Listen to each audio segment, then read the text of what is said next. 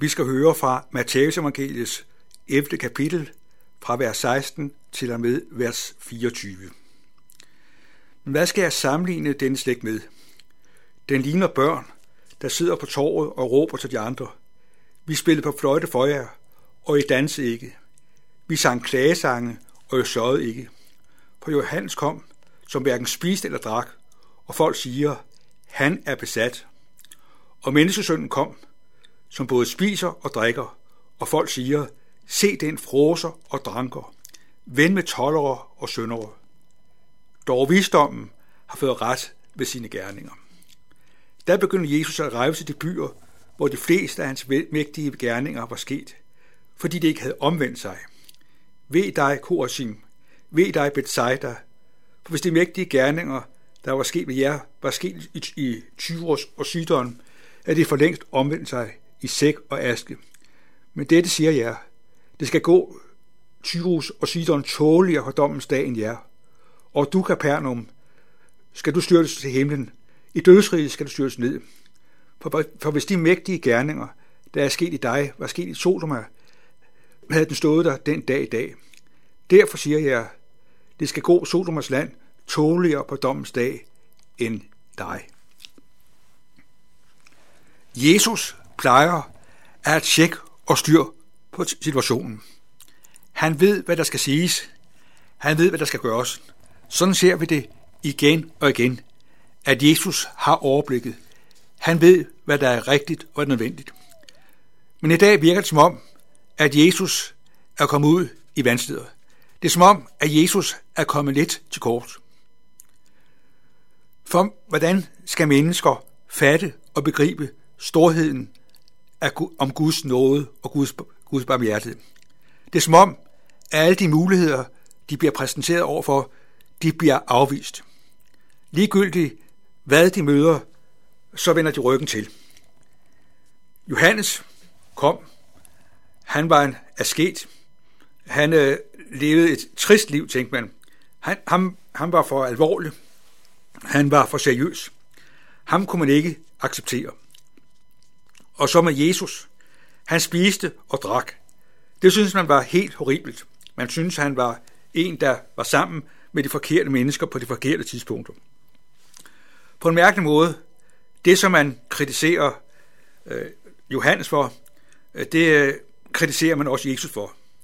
Og der hører vi, at, at visdommen har fået ret ved sine gerninger. Igennem Jesu liv, der ser vi, hvordan Guds godhed og Guds formhjertighed gælder hvert eneste menneske. Mennesker har ikke nogen egentlig god grund til at droppe og afvise Jesus. Afvisningen skyldes, at børn at det skyldes på en mærkelig måde, at man agerer barnagtigt. At det, som man øh, ikke synes er i orden ved Johannes, det efterlyser man hos Jesus. Det er som om, at problemet er, at de mennesker, Jesus står for, de ikke vil tro. Problemet er ikke, at de kan tro, men problemet er, at de ikke vil tro. Alt det, som øh, de møder, afviser de. Her finder vi noget af det, som kendetegner en uærlig tvivl. Den uærlige tvivl har det med at finde, et, finde standpunkter, som man tager frem for at holde Gud tre skridt på livet. Det ønsker man ikke at indrømme, men det er fint at være søgende. Det synes man er, er, er, er, er dragende og fascinerende. Men man vil ikke bøje sig for det, som man står overfor selvom man er blevet overbevist om, at det virkelig er sandt.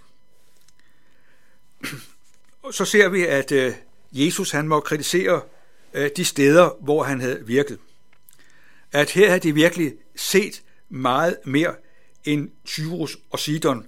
Det, som han havde oplevet i hedenske sammenhæng i Jesu tid, eller i Gamle Testamentets tid, var langt øh, mindre end det, man havde oplevet i mødet med Jesus. Igennem Jesus fik man vinduerne åbnet, som virkelig kunne fatte dybden og rigdommen af Guds godhed. Men det var det, man ikke ville bøje sig for. Det var det, man ikke ville tage, tage ind. Det ville ikke, det ville ikke tage ind over sig. Den uærlige tvivl finder det rigtig tilfredsstillende, at der er kritiske problemer. Og ligegyldigt hvilket svar man kommer med, så bliver man afvist. Jeg husker en gang, jeg var ude på en gymnasium og skulle tale lidt om kristendom. Og efter mødet, så var der flere, der havde en hel masse øh, indvendinger og spørgsmål og kritik. Og på et tidspunkt, så vidste jeg ikke rigtigt, hvad jeg skulle sige. Og så sagde jeg til dem, hvis det nu var sådan, at jeg kunne give, jeg kunne give svar på alle jeres spørgsmål, ville i så tro på Gud? Og der kom en, en, en tavshed. For ønsket var jo, at de ikke ville tro Gud. De ville bare gerne have en god begrundelse på, at have Jesus tre skridt på livet. Den uærlige tvivl graver sig ned i tvivlen, trives i tvivlen og vil ikke ud af tvivlen. Den ærlige tvivler har det sådan, at tvivl er et problem. Tvivl er lidelsefuldt. Den ærlige tvivler ønsker at få et svar. Den ærlige tvivler ønsker at komme ud af det problem, som man står overfor. Jeg vil give jer give et eksempel. For nogle år siden var min kone syg, og der blev taget forskellige prøver for at se, finde ud af, hvorvidt hun var alvorligt syg.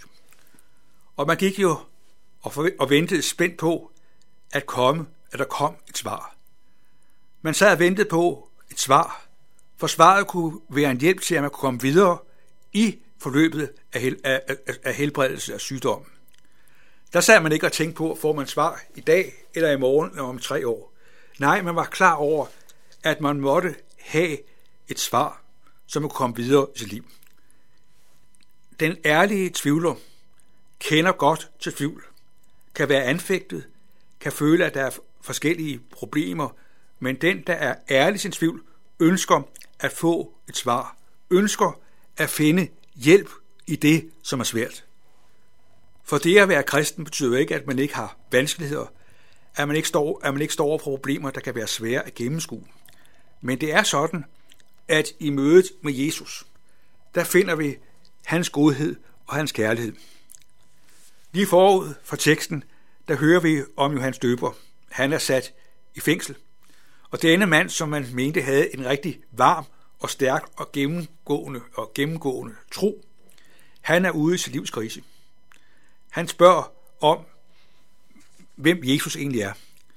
Og derfor er svaret, at som Johannes døber får at vide, blinde ser, larme går, og spedalske bliver døve, og, og døde står op, og evangeliet forkyndes på fattige. Og salig er den, der ikke forarves på mig. At det, som er svaret ud af vores anfægtelse, det er at høre evangeliet. For evangeliet kan give os den tro, vi ikke selv kan skabe. Ved at høre budskabet om, hvad Jesus har sagt og hvad Jesus har gjort, der føres vi ind på troens vej. Det kan godt være, at vi i livet møder store vanskeligheder, og det er ikke sådan, at tvivlen en gang for alle forsvinder. Men det betyder, at når vi møder tvivl, når vi møder anfægtelse, der er Jesus den, der har det sidste ord at sige.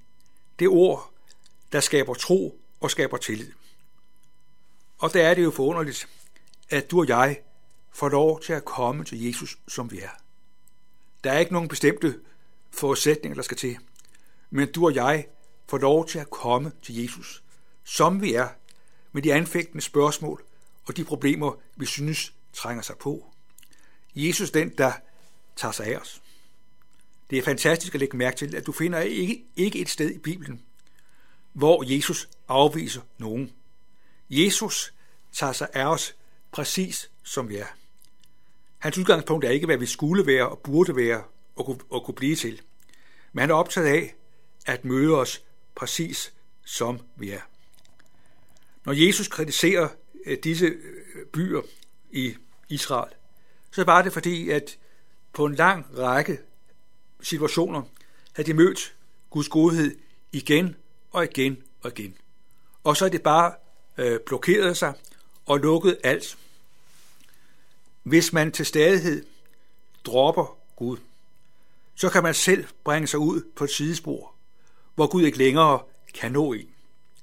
At man kan forhærde sig, gøre sig helt hård. En gang imellem så kender vi det, til, kender vi det nok derhjemmefra. at vi har en, øh, en, øh, en vandhane, der kan sætte sig fast. Og så kan man ikke åbne igen.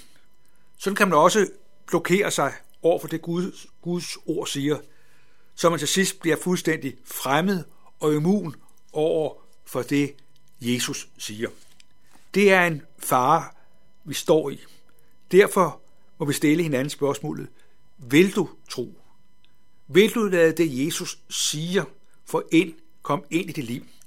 Vil du lade det, Jesus sige, få plads og være en dagsorden i dit liv? Sker det, så kan det godt være, at du stadig møder tvivl igen og igen og igen. Men Jesus er med og går med, og lader dig komme ud gennem tvivlen ved tro på ham. Jesus er den, der har vist sandheden. Visdommen har fået ret ved sine gerninger. Alt det Jesus sagde og alt det Jesus gjorde, viste tydeligt og klart, at Jesus møder os med Guds sandhed. Han møder os med noget. Han møder os med liv, for vi kan komme indenfor i Guds rige og Guds barmhjertighed. Visdommen har fået ret med sine gerninger. Er det også den virkelighed, du lever i? At den visdom, Jesus møder dig med, at det er den, der præger dit liv og får dig lov til, får dig lov til at finde fred og hvile i Guds nåde? Amen. Lad os takke og bede. Himmelske Far, vi takker dig, fordi du ser os. Tak fordi du ikke er fremmed for tvivl og anfægtelse. Og tak fordi vi får lov til at komme til dig, sådan at du kan overvinde vores skepsis og vores tvivl. Vi beder om, at vi ikke må slå os til ro i tvivl og skepsis, men at du må få det sidste afgørende ord. Vi beder om, at vi ikke må blokere os og lukke slusen for din godhed. Vi beder om, at det du siger og det du har gjort, til stadighed for os i tale. Så beder vi om, at du må velsigne os i dag, velsigne dem, vi lever sammen med, og vores kære. Vi beder om, at din godhed og din nåde må være den virkelighed, som bærer og fører os frem mod den evige herlighed. Amen.